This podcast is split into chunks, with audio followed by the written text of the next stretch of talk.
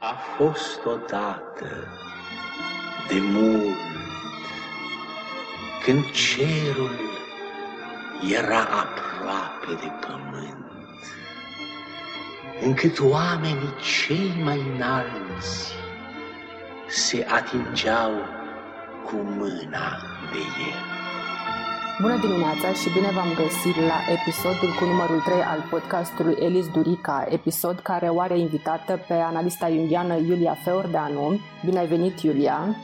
Mulțumesc pentru invitație! Mulțumim și noi pentru faptul că ești prezentă aici alături de noi, de mine și de ascultători. În acest episod mi-am propus să analizăm dintr-o perspectivă jungiană un foarte cunoscut basm din folclorul românesc, Tinerețe fără bătrânețe și Viață fără de moarte. Acest basm a fost auzit de Petre Ispirescu de la tatăl său, adică i-a fost povestit pe când era mic, iar ulterior Petre Ispirescu l-a publicat în colecția Legende sau Basmele Românilor, undeva pe la 1880. Povestea ne introduce în timpul etern, mitic.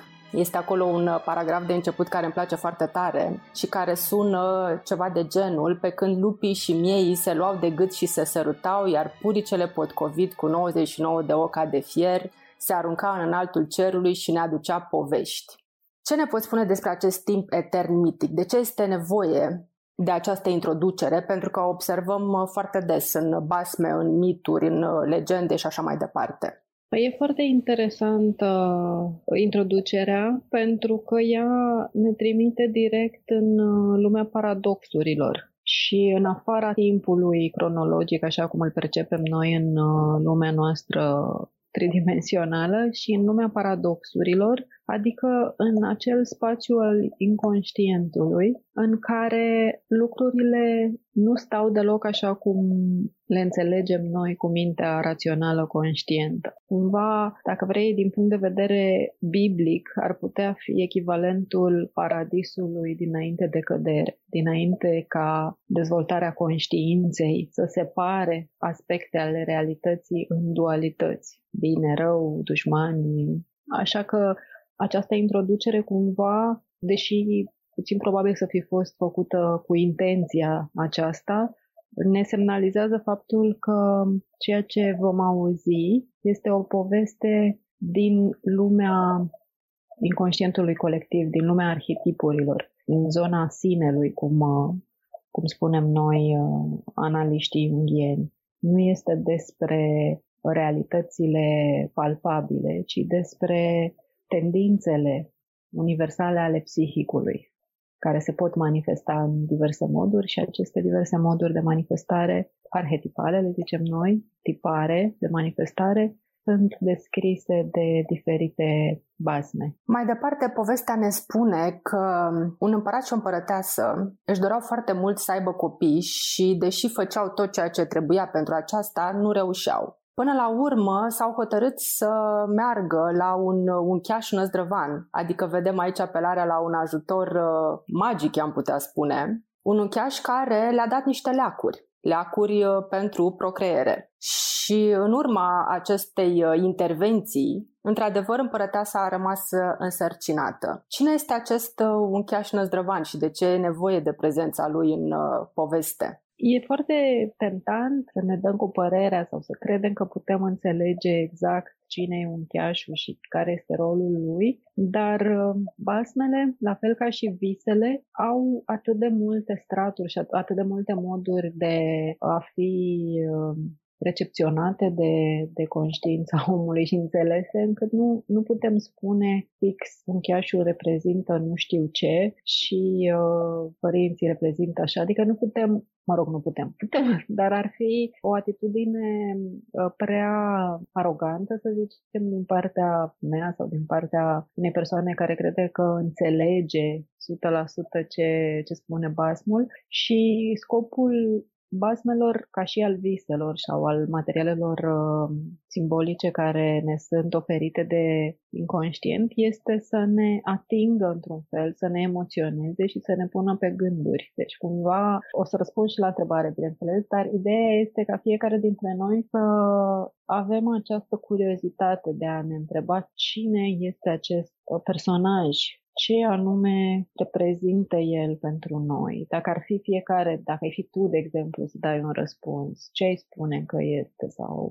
Pentru că nu e așa cum apare în poveste, poate să fie perceput ca un ajutor facil. Ok, nu putem avea copii, ne ducem în stânga, ne ducem în dreapta, până la urmă reușim cineva care să ne ajute. Dar basmul pune mai multe lucruri până să ajungem la acest uncheș, la acest bătrân înțelept, să zicem, că așa am putea să-l interpretăm rapid. Ei caută soluții în sfere mult mai înalte.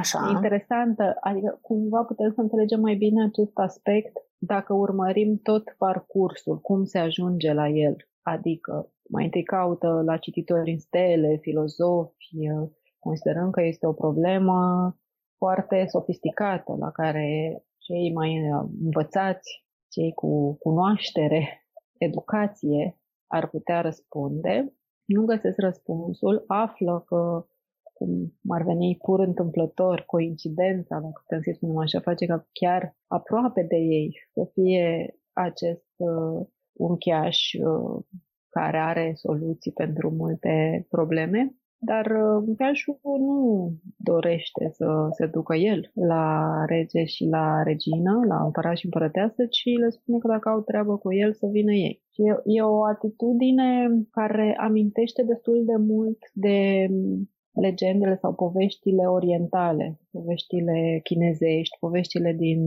Est, în care există un înțelept al satului și toată lumea ascultă de el, se supune lui și îl respectă cumva. Și aici, în acest baz, de altfel o să mă antepronunț, dar mie îmi dă sentimentul unui material mai degrabă oriental decât tic. Pare să fie o poveste extrem de veche și neobișnuită pentru spațiul nostru vestic, cumva, și o să explic mai mult pe parcursul discuției. Deci acest bătrân pe mine mă face să mă gândesc la înțelepții din povestirile taoiste. E un om simplu, aparent, care nu are un statut extraordinar, dar în același timp are o siguranță de sine, o siguranță a propriei sale valori și o autonomie față de structurile sociale, cumva, de structurile, de construcțiile conștiinței. Și împăratul și împărăteasa merg la el, el știe deja care este problema și soluția și rezultatul până la urmă, pentru că le spune că ceea ce își doresc le va cauza întristare și că nu se vor putea bucura, dar ei nu țin cont.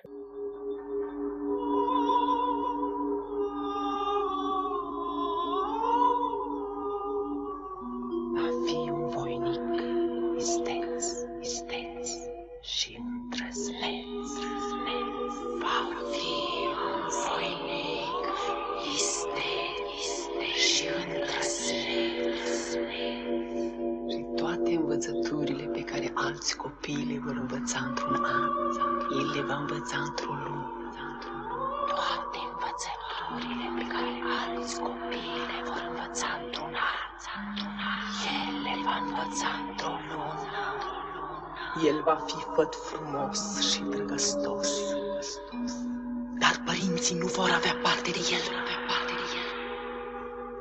El va fi făt frumos și drăgăstos, dar părinții nu vor avea parte de el.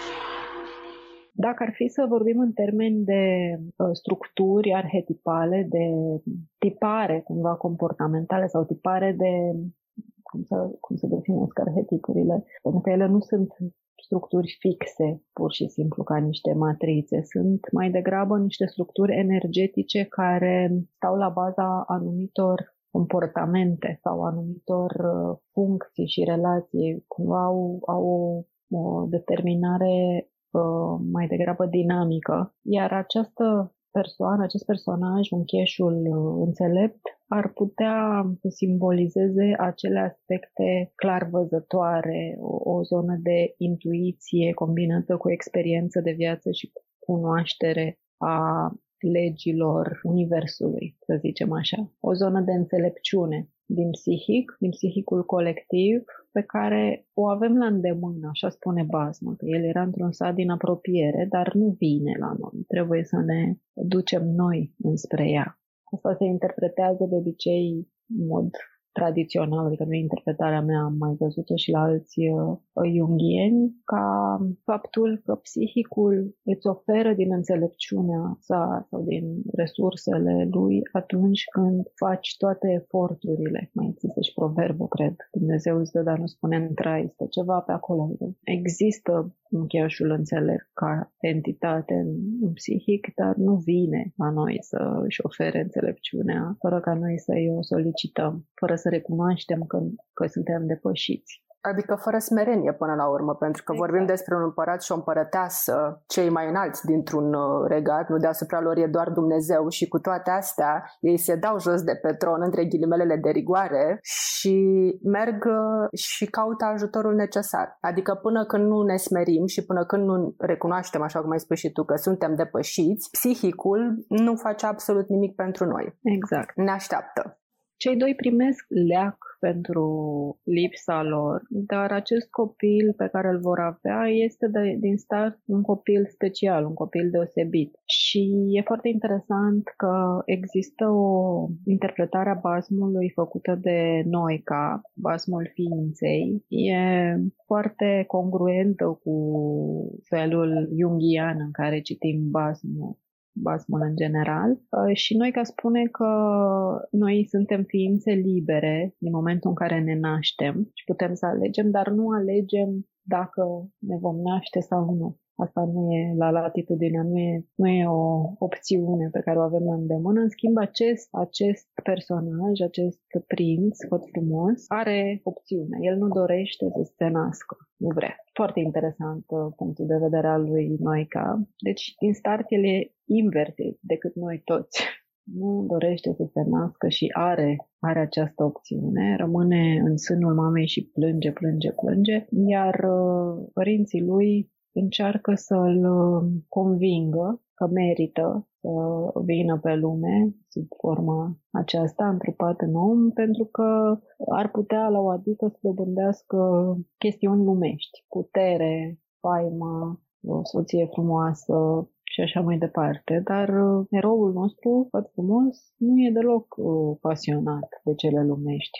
Adică nu e un om obișnuit. Nu este obișnuit și într-un moment de disperare, tatăl său îi primite, dorind foarte mult să aibă acest copil, îi promite tinerețe fără bătrânețe și viață fără de moarte. Și această perspectivă, acest sens al vieții, sens pentru care să vină pe lume, îl convinge pe Făt Frumos și el, iarăși spre deosebire de oamenii obișnuiți, tăcu și se născu.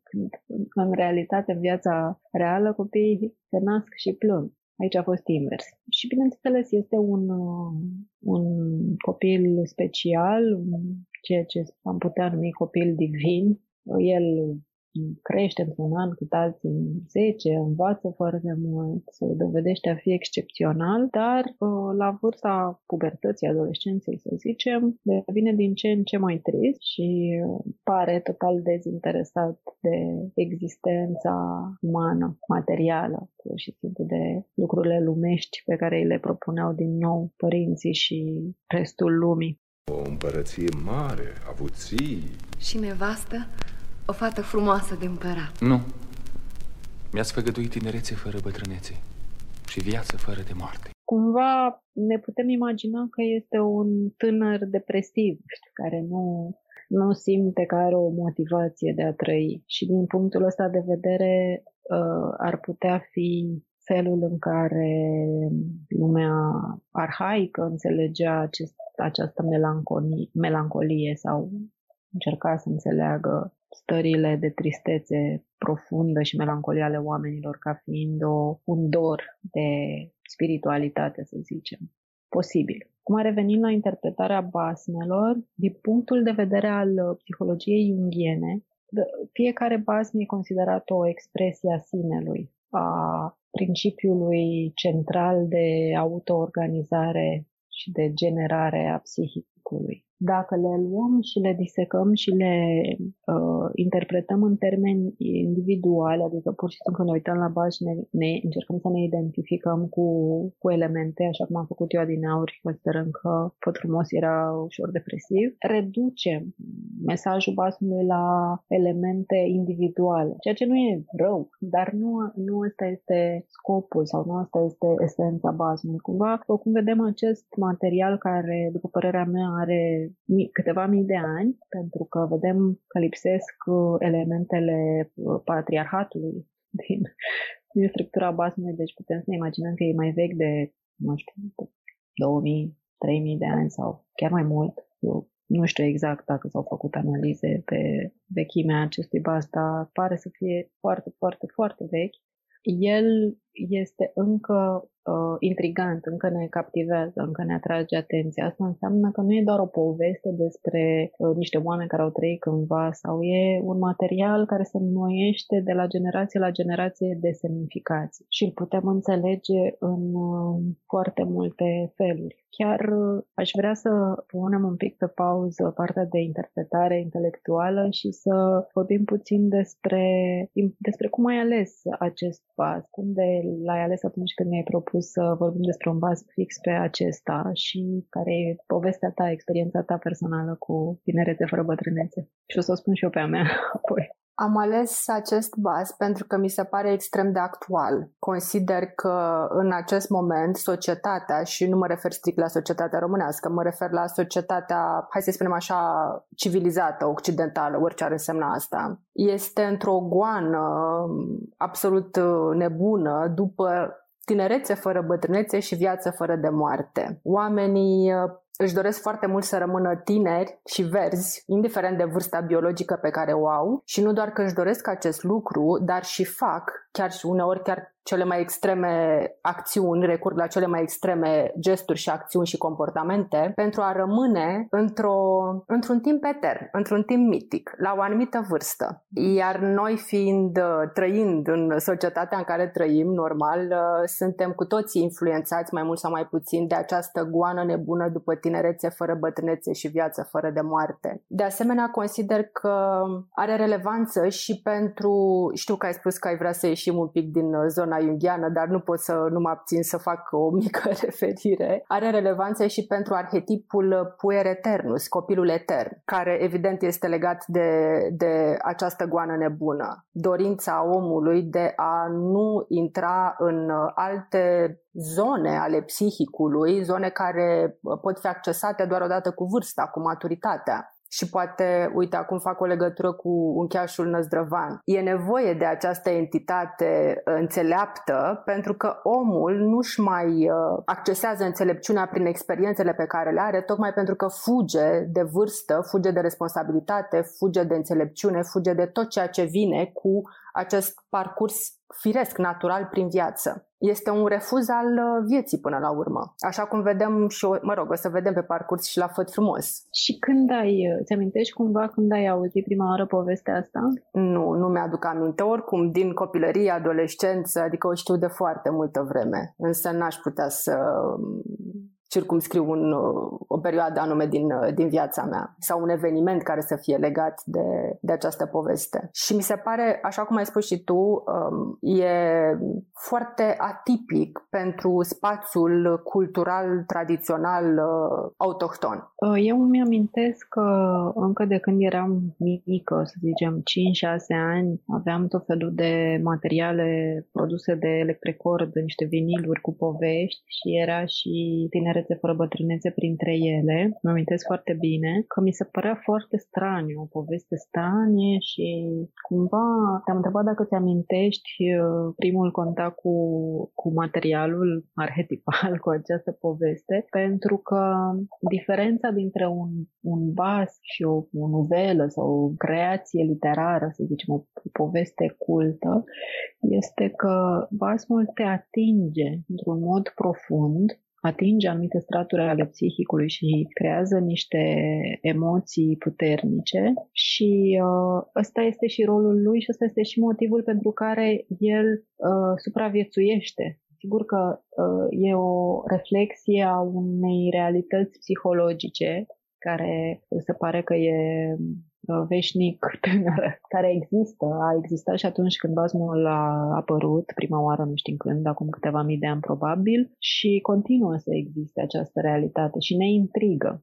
Și copil fiind, pot să spun că am avut aceeași idee inspirațională despre bas pe care o am și acum, că e o prostie ce face Făt Frumos, cum ai spus și tu, ce se duce, se întoarce, moare, n-apucă să trăiască până la urmă. Asta a fost concluzia mea. Și cred că asta este concluzia primară, la primul nivel, la nivel individual, dacă ne identificăm cu personajul, cumva. Ceea ce sigur că toată lumea face la primul contact cu o poveste sau cu, nu doar cu un baz, poate să fie și un serial, un film, un roman. Apropo de chestia asta, de impactul pe care l-au poveștile, chiar s-au făcut studii unor clase de elevi, li s-au citit novele foarte bune, considerate, mă rog, scrise de autorii foarte talentați și basme în paralel, și apoi, după o vreme, li s-a cerut să reproducă ce își amintesc și s-a constatat că ei își aminteau basmele destul de bine. În schimb, poveștile, novelele care erau creații ale unor artiști, nu și l-au mai amintit. Nu i-au atins atât de puternic și nu au rămas cumva acolo. E foarte interesantă chestiunea asta, pentru că nu ne dăm seama. De multe ori, sau nu știu, eu cel puțin poate că am așa o atitudine mai distantă și mi se par basme, povești. Cred că mulți oameni le resping într-un fel. Și am fost foarte surprinsă de alegerea ta. E foarte interesant, e chiar așa un fenomen jungian, că s-a potrivit foarte bine cu ceea ce mi-aș fi dorit eu să vorbesc. Și cumva mi-aș fi dorit să discutăm despre feminin, despre călătoria eroinei, despre lucruri de genul ăsta. Și când ai spus tinerețe fără bătrânețe, am zis, ok, e, dacă vrei tu. Și apoi, citind despre basm și citind basmul din nou și citind și interpretarea lui Noica, care mi se pare foarte, foarte frumoasă, e accesibilă pentru oricine e curios să vadă în detaliu cum a citit Noica acest material, mi-am dat seama că se potrivește foarte bine, de fapt. Și să revenim acum la interpretarea noastră. Deci, cumva, felul cum ai interpretat tu este congruent cu nivelul individual la care putem interpreta basmul în zilele noastre, cu un personaj care dorește să evadeze din dificultățile vieții de zi cu zi și să se ducă undeva într-o lume a paradisului și să nu doară capul, practic. Și basmul ne arată că nu prea se poate chestia asta la un nivel de suprafață, dar cred că există și un nivel mai profund la care putem citi basmul și pe care l-am descoperit acum, în ultimele săptămâni de când mi-ai făcut invitația, și anume chemarea către spiritualitate a omului. Iar dacă ne uităm din punctul ăsta de vedere, sigur că e din nou foarte actual basmul, pentru că trăim într-o lume atât de extrem materialistă și în care pune atât de mult accent pe valorile materiale, încât probabil că acest dor față de spiritual, față de relația cu sinele, cu Dumnezeu, cu divinul, e posibil să stea la baza acestor milioane de cazuri de depresii care ajung să fie tratate cu antidepresive în fiecare an. Și cumva basmul, dacă luăm mai puțin dacă ne uităm la el mai puțin, încercând să-l atribuim unui om în carne și oase și ne uităm mai mult din perspectiva arhetipală, adică a tendințelor psihicului, putem să înțelegem acest personaj, pe acest Făt Frumos, ca fiind acea zonă din psihic care tânjește să se conecteze cu divinul. Și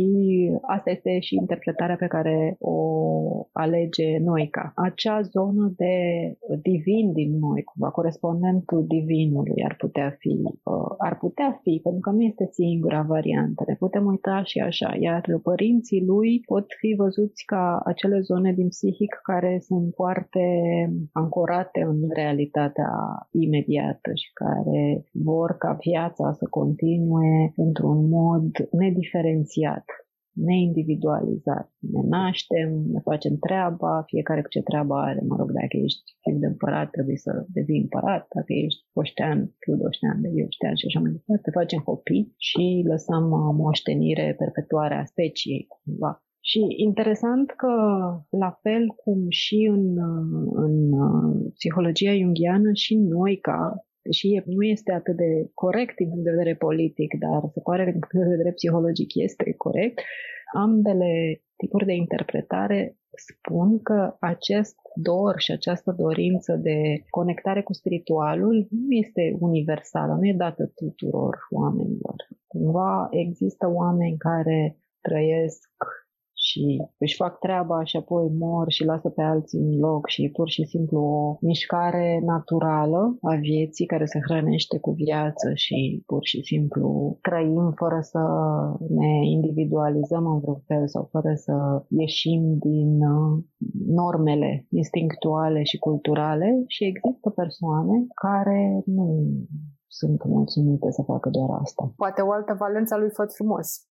Exact. Și el pare să reprezinte, acest personaj pare să reprezinte acest gen de situații în care oamenii nu se potrivesc, nu se simt, pentru că ceea ce ai spus tu, această fugă de responsabilități și așa mai departe și adolescența perpetuă și dorul de a opri timpul, este și el un aspect despre care basmul vorbește, doar că la un alt nivel, la un nivel mai aproape de suprafața conștiinței, la un nivel mai profund, putem vorbi de acest impuls de a ne conecta cu divinul. Și o să preiau această idee și o să te las pe tine să dezvolți, dacă vrei, cealaltă modalitate de interpretare care este mai umană, mai aproape de conștiință, și anume fuga de experiența vieții și de dificultățile vieții, pentru că, încă o dată, când lupii, în această zonă în care lupii și miei se îmbrățișează și se sărută, în care nu există paradoxuri, ambele tipuri de citire ale basmului sunt perfect valide. Nu e unul mai bun și unul mai puțin bun. Ele pot coexista și chiar le putem vedea. Și chiar e nevoie să coexiste, pentru că ființa umană este ambivalentă, să spunem așa. Trăim cu un picior în lumea asta și suntem tributari lumii materiale, vrem, nu vrem, pentru că ne încarnăm într-un corp. Un corp care are anumite nevoi, care are anumite dorințe, cu anumite instincte care trebuie satisfăcute, însă în același timp trăim și în lumea cealaltă, invizibilă, prin intermediul a ceea ce se numește suflet. Oricum am vrea să definim acest cuvânt. O lume a arhetipurilor din perspectivă jungiană, dintr-o perspectivă religioasă, o lume a lui Dumnezeu, cu îngeri, cu sfinți, cu demoni, cu păcate, cu răsplăți și așa mai departe. Da. Exact. Dar chemarea către transcendent, către lumea atemporală, să zicem așa, da, tinerețe fără bătrânețe și viață fără de moarte, până la urmă se dovedește a fi un tărâm în care timpul, așa cum îl înțelegem noi, timpul liniar nu există. Această chemare este foarte puternică pentru erou și el pornește la drum. E foarte interesant, din nou, revin, acest pas se poate considera foarte vechi, pentru că el nu arată o călătorie a eroului tipic vestică, în care eroul masculin, extrem de masculin și de activ, se simte chemat să rezolve ceva, să pună lucrurile în ordine și trece prin tot felul de dificultăți considerabile, rezolvă și se întoarce victorios. E mai degrabă o poveste contemplativă, despre natura contemplativă a omului, care s-a cam dat la fund în lumea noastră, un extrem de activ, hiperactiv. Lumea funcționează după principii hipermasculine, iar în acest pas, în tinerețe fără bătrânețe, e un oarecare echilibru între masculin și feminin. Nu aș zice că femininul predomină, pentru că eroul caută armele și hainele vechi ale tatălui lui din tinerețe, deci cumva pare să dispună de elemente masculine într-o măsură potrivită și nu se dezice de masculinitatea lui. O masculinitate preluată, pentru că putem să ne uităm la aceste instrumente, obiecte ale tatălui lui, nu? Ca pe o moștenire, adică acele calități masculine, exact. Paloșul, sulița, arcul, toba cu săgețile și calul, acele acele calități masculine pe care le-am moștenit de la tată. Da. Și pe care nu le disprețuiește, din contră. Le îngrijește și le dă o viață nouă, o interpretare nouă, o utilizare nouă, să zicem. Pleacă cu armele lui acum, dar moștenite, exact, dar nu pleacă să ucidă. Pleacă cu ele să le aibă în caz de nevoie de apărare. Ceea ce este interesant ca potențial al masculinului. Pentru că masculinul este, în primul rând, protector, sau ar trebui să fie, nu violent, ci războinic. Deci, eu înțeleg situația ca fiind un echilibru între masculin și feminin.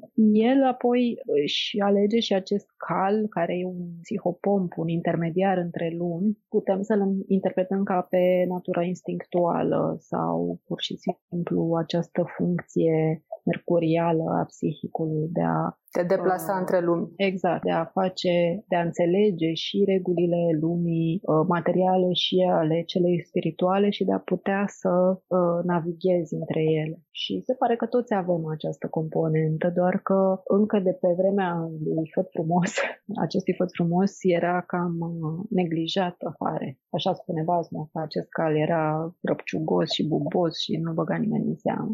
Și e încă actuală această condiție în care ne neglijăm resursele interioare. Exact. Această capacitate de a călători, de a face o punte între lumea materială și lumea spirituală. În sfârșit, Făt Frumos pornește în căutarea lui, în căutarea transcendentului sau a dimensiunii atemporale. El pleacă către răsărit. Oare de ce către răsărit? Că sunt 4 direcții. Da, nu m-am întrebat chiar de ce pleacă către răsărit. Poate pentru că în trecut oamenii credeau că noaptea, adică de unde răsare soarele, lumea de dincolo, este în spatele răsăritului sau sub răsărit, posibil. Dar cred că există și multe alte interpretări. Nu știu tu la ce te gândești, de ce crezi că a luat-o în direcția respectivă?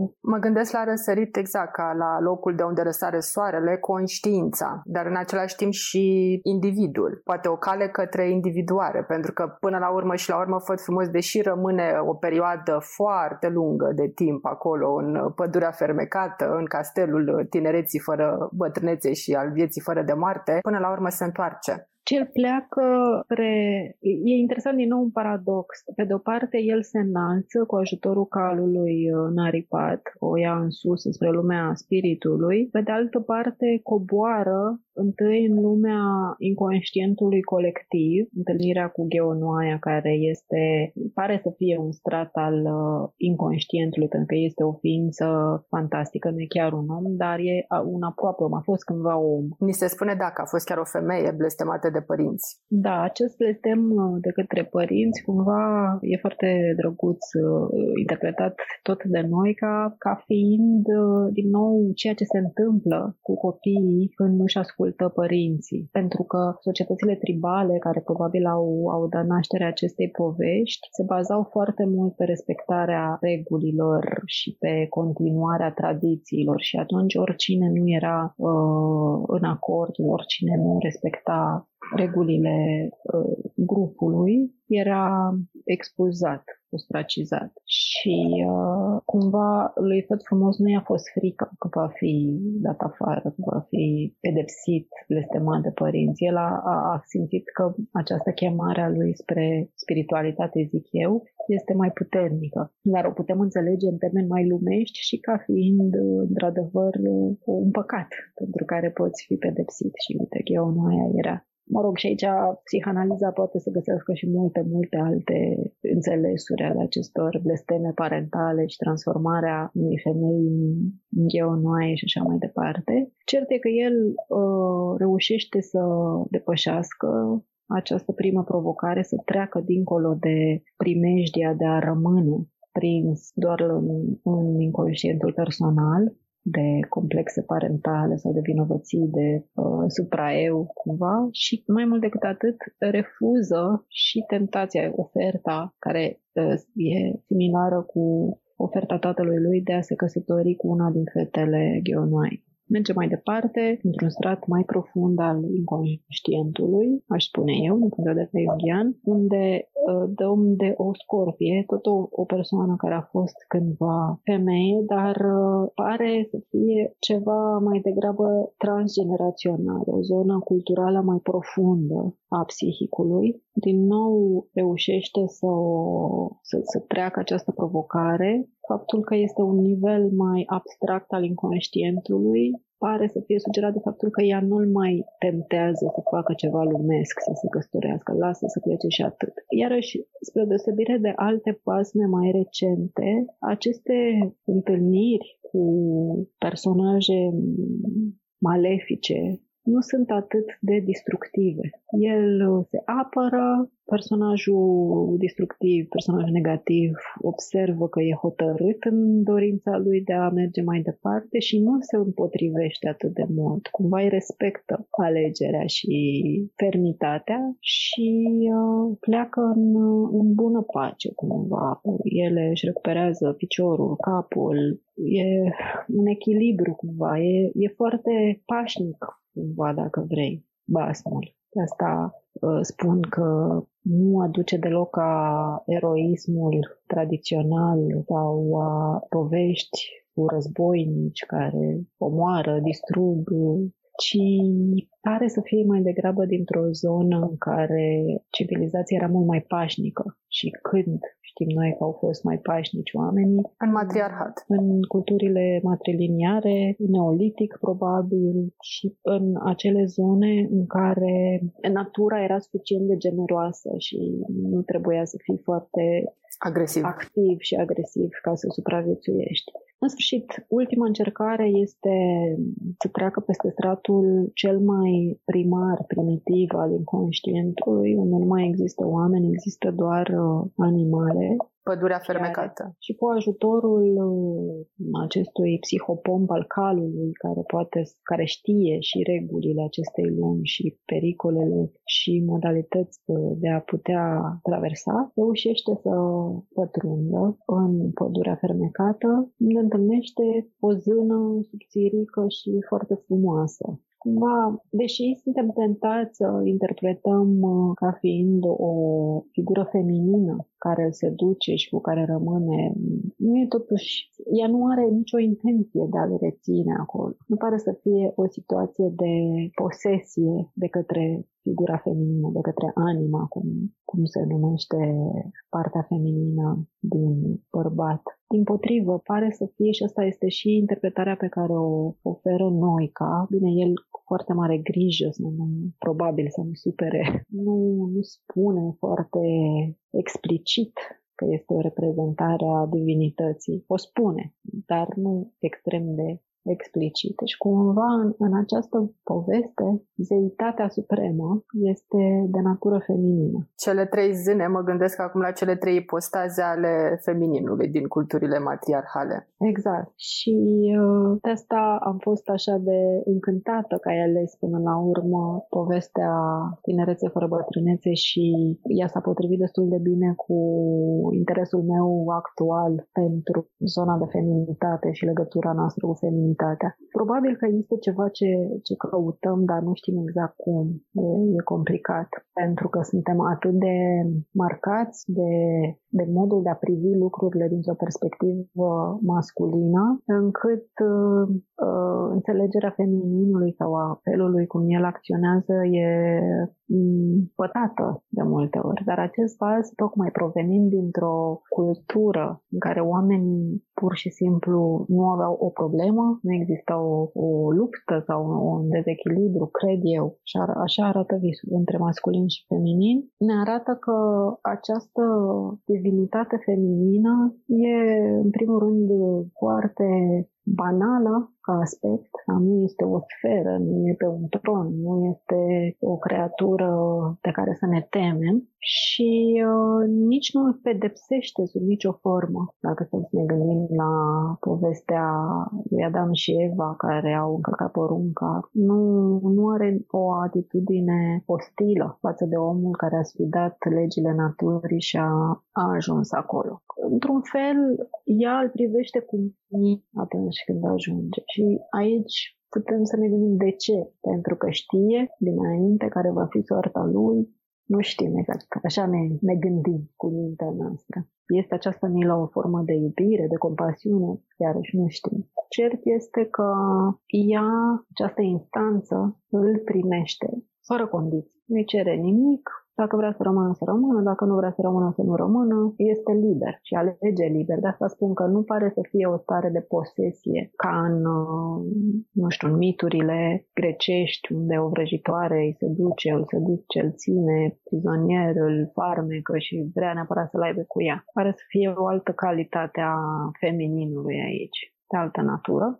Și, bineînțeles, inevitabilul se produce. La un moment dat, el ajunge, pentru că cred că basmul este și despre destinul uman, pe înțelegerea mea mai recentă. Ți-am spus că atunci când eram copil, mi s-a părut că e despre prostia omenească. Care face parte din destinul uman. Exact. Dar nu vedeam, copiii fiind, înțelegeam multe aspecte care țin de filozofia existențială până la urmă, dar el este om până la urmă, ok, prin eforturi și printr-o chemare specială, o legătură foarte specială cu inconștientul, cu bună cunoaștere, aș putea să spun, având în vedere că acest cald, parte din psihic, îl slujește atât de bine, totuși nu este dat să rămână acolo, e împotriva firii până la urmă. Mi se pare interesant, văd aici un soi de oglindire în diagonală. A plecat de acasă cu dorința asta extrem de intensă de a ajunge la palatul tinereții fără bătrânețe și viață fără de moarte, ceea ce s-a și întâmplat, unde a fost, așa cum ai spus și tu, foarte bine primit, după care când și-a atins acest scop, următoarea interdicție, să spunem așa, a fost legată de Valea Plângerii. Soția lui, Zâna, una dintre cele 3 zâne cu care s-a căsătorit, de fapt toate zânele l-au avertizat asupra acestui pericol. Poți să umbli peste tot în pădurea noastră, oriunde vrei, o să le spunem tuturor jivinelor că ești în regulă, poți să te plimbi când vrei și pe unde vrei, însă să nu care cumva să ajungi în Valea Plângerii. Adică aceeași interdicție sau același deziderat cumva, știi, din afara zonei sau din afara spațiului obișnuit, comun.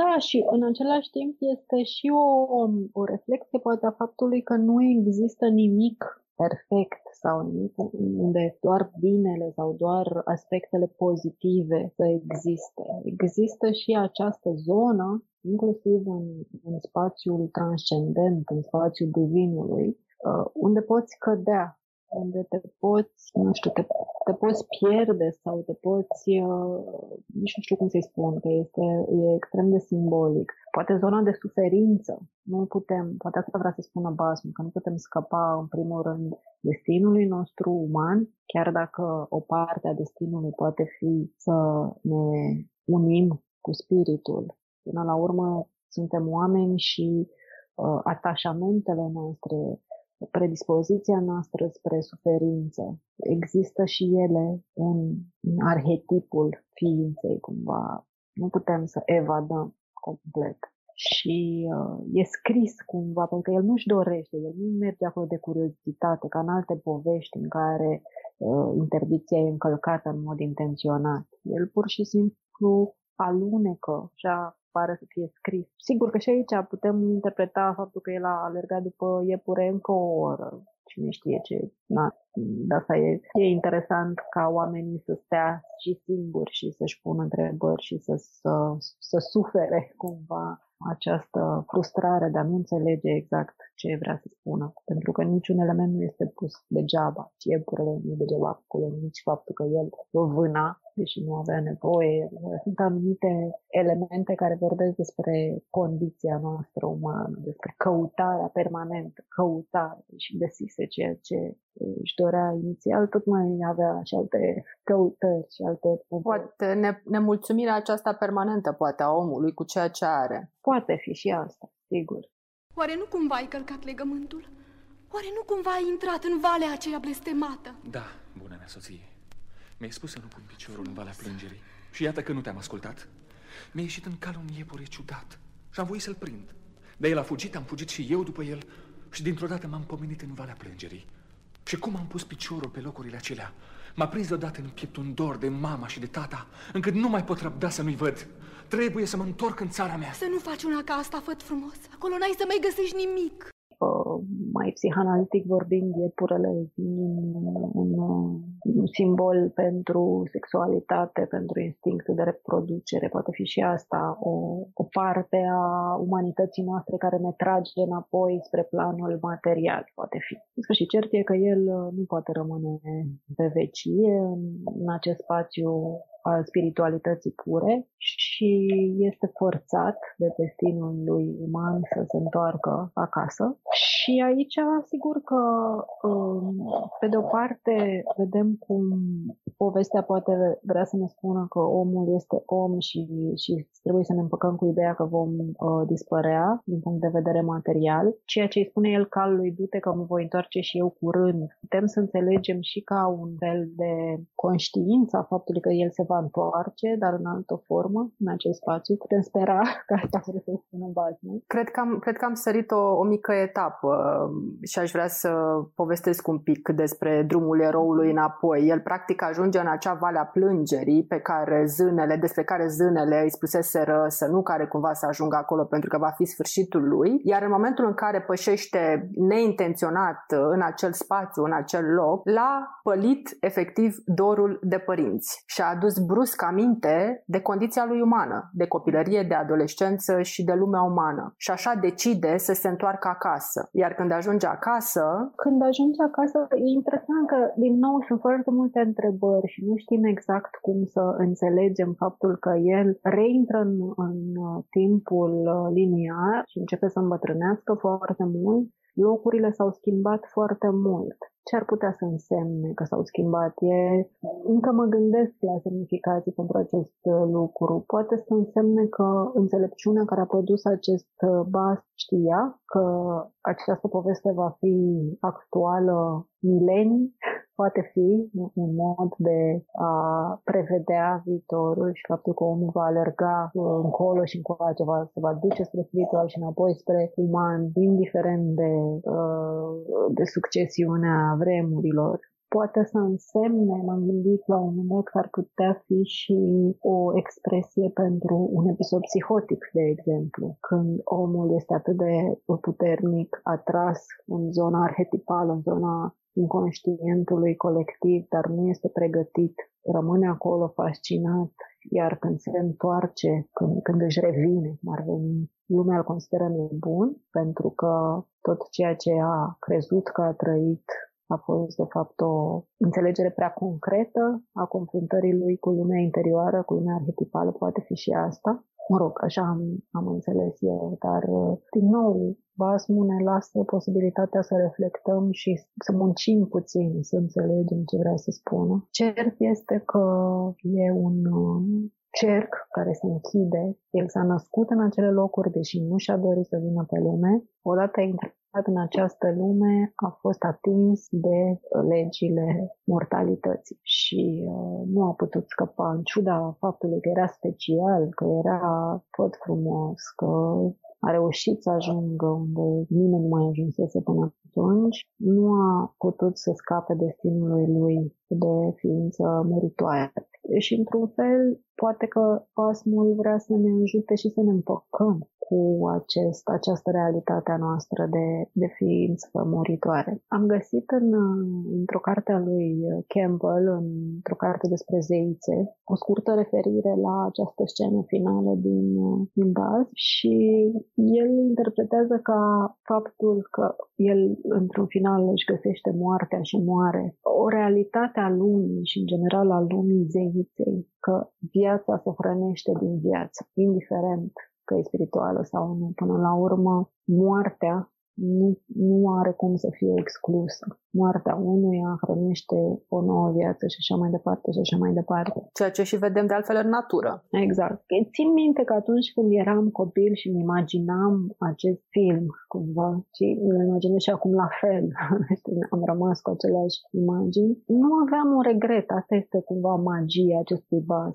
Nu simțeam nostalgie, da, după...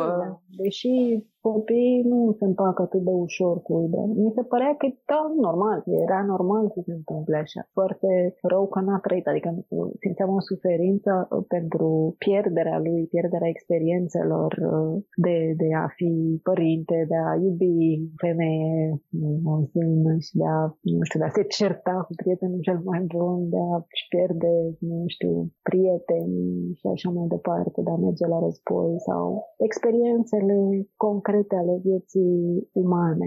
Asta simțeam care regret, că nu și-a trăit viața, nu că a murit. Și pentru mine, adică pentru mine este actual acest mesaj, dar nu aș spune că asta înseamnă basme. Ar fi, cum am spus la început, o aroganță din partea mea să asum că știu ce înseamnă. Fiecare dintre noi poate să înțeleagă basmele în felul în care îi este potrivit. Și asta este magia basmelor, magia sinelui cumva, că reușește fiecăruia dintre noi să ne transmită prin același text mesajul pe care avem nevoie să-l primim la un anumit moment. Așa că i-aș întreba și pe ascultătorii podcastului ce le transmite lor acest basm, ce înseamnă pentru ei tărâmul tinereții fără bătrânețe și al vieții fără de moarte și ce înseamnă finalul. Și fiecare va răspunde după sufletul ei cumva. Dar încurajez persoanele care au fost intrigate de această discuție să citească și interpretarea lui Noica, pentru că este disponibilă. Basmul ființei? Basmul ființei, da. Și e foarte, foarte mult în acord cu principiile psihologiei indiene. Sunt convinsă că alți colegi de-ai mei ar avea și alte lucruri de spus și nu am epuizat nici 1% din înțelesurile acestui basm, dar pentru mine el reprezintă o poveste despre natura contemplativă a omului, despre echilibru dintre masculin și feminin, despre condiția umană care este supusă degradării în timp și despre posibilitatea noastră de a ne conecta cu zona spirituală și cu sinele în final. Despre pericolul de a rămâne captivi acolo mai mult decât este cazul și de a rata împlinirea noastră din punct de vedere natural, cumva, ca ființe animale, cumva ca părți ale naturii, nu doar ca părți ale lui Dumnezeu sau ale divinității. Nu știu dacă e un basm trist sau nu, ce părere ai? Sau dacă are sau nu un final fericit? Și astea sunt niște întrebări la care putem reflecta. Să știi că nici eu nu am simțit tristețe citind acest basm.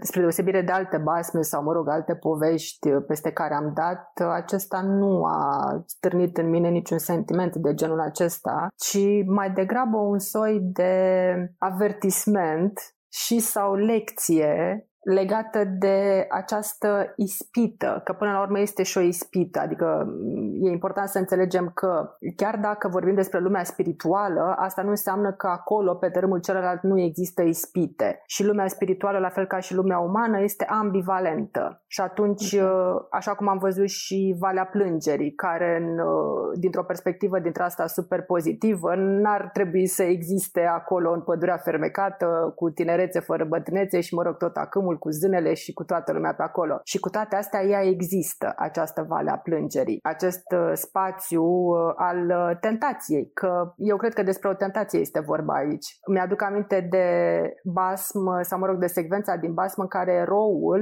fugărind iepurele, nu-l ajunge cu o săgeată, nu-l ajunge nici cu a doua, abia cu a treia îl ajunge. Adică e clar că a fost un soi de progres, o acțiune progresivă care a culminat cu ajungerea lui în Valea Plângerii. E ca și cum n-a putut să-și evite destinul. Orică s-a lăsat mânat de orgoliul lui, nu, aoleu, n-am nimerit iepurele, ce fel de vânător sunt eu, mă întorc acasă cu mâna goală. Deși nu se punea problema din ceea ce ne spune basmul, dar oricum, ca idee. Orică a fost vorba efectiv de această ispită permanentă, de această tentație, de această atracție, fără putință de a te împotrivi, către propriul tău destin, către ceea ce trebuie să faci. acel trebuie dintr-o perspectivă a voinței divine, nu neapărat din perspectiva voinței umane sau, mă rog, sociale, familiale, etc.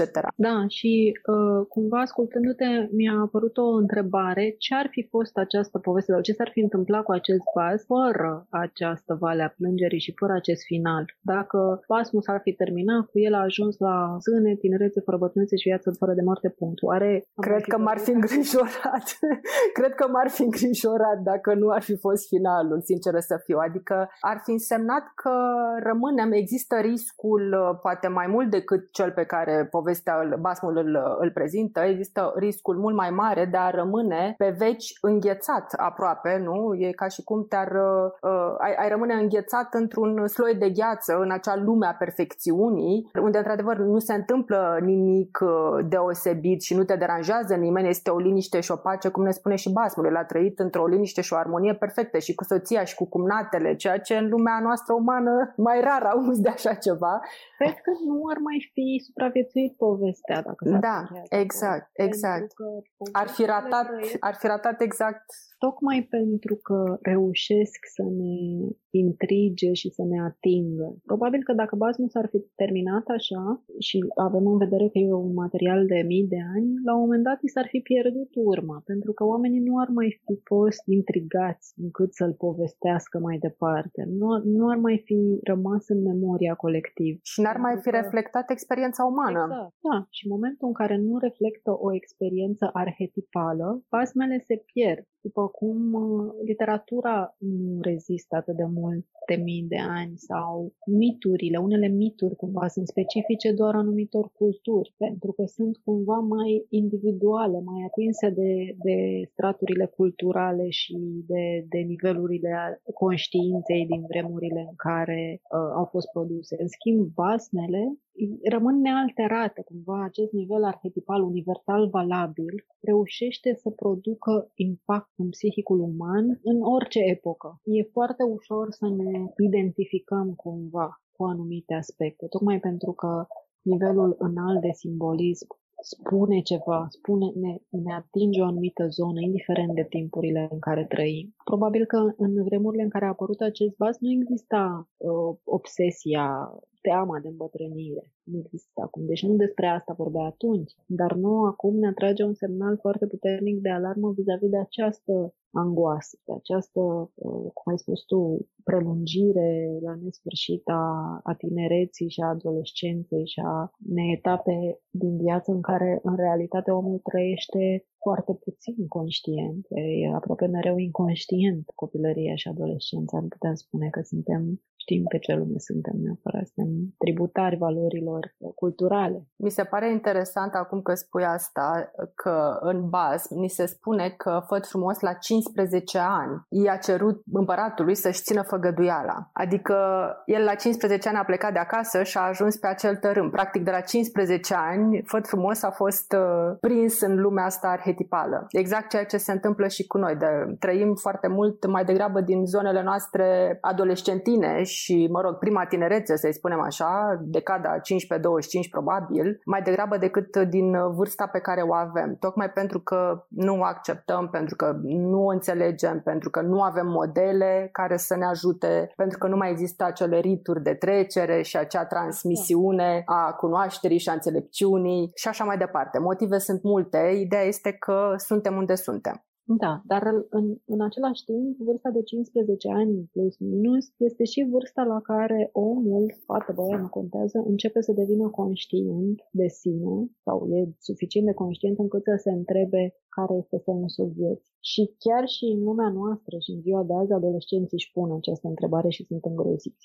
Se pare, dacă e să ne uităm la tendințele societății, că răspunsul la această întrebare este tinerețea fără bătrânețe și viața fără de moarte. Dar în concret în ziua de astăzi. Exact. Această înțelegere simbolică a atingerii, măcar și pentru un moment, a legăturii sau acestei zone de atemporalitate și de permanență din psihic, din univers. ale legăturii cu divinul, să zicem așa, general. Da, da. Noi am ajuns să trăim basmul la propriu, din păcate pentru noi. Adică luăm ad literam, ca și orice altă raportare, de fapt, a omului modern, tendința aceasta de a lua ad literam povești, basme, texte sacre și așa mai departe. Da, și basmul, până la urmă, ca să concluzionăm, indiferent că luăm ad literam sau nu, ne spune că până la urmă tot vom muri și e foarte important ce facem până atunci, pe unde ne petrecem eternitatea. Exact. Sau ce urmărim în viața asta, după ce fugim. Pentru că indiferent după ce am fugit, după cum ne arată și povestea lui Făt Frumos, mai devreme sau mai târziu destinul o să ne atragă către următoarea etapă, cea firească. O să ne scoată din acel cerc magic sau din acea lume magică în care vrem să trăim la nesfârșit. Iulia, mulțumesc foarte mult pentru prezență. Și eu mulțumesc pentru invitație. Este prima mea experiență cu un podcast. Mă bucur. Îți mulțumesc pentru prezență, îți mulțumesc pentru ceea ce ai ales să împărtășești cu noi în această dimineață și sper să ne mai auzim și pentru alte episoade pe viitor. Iar ascultătorilor noștri le urez un an nou plin de înțelepciune. Să ne auzim cu bine.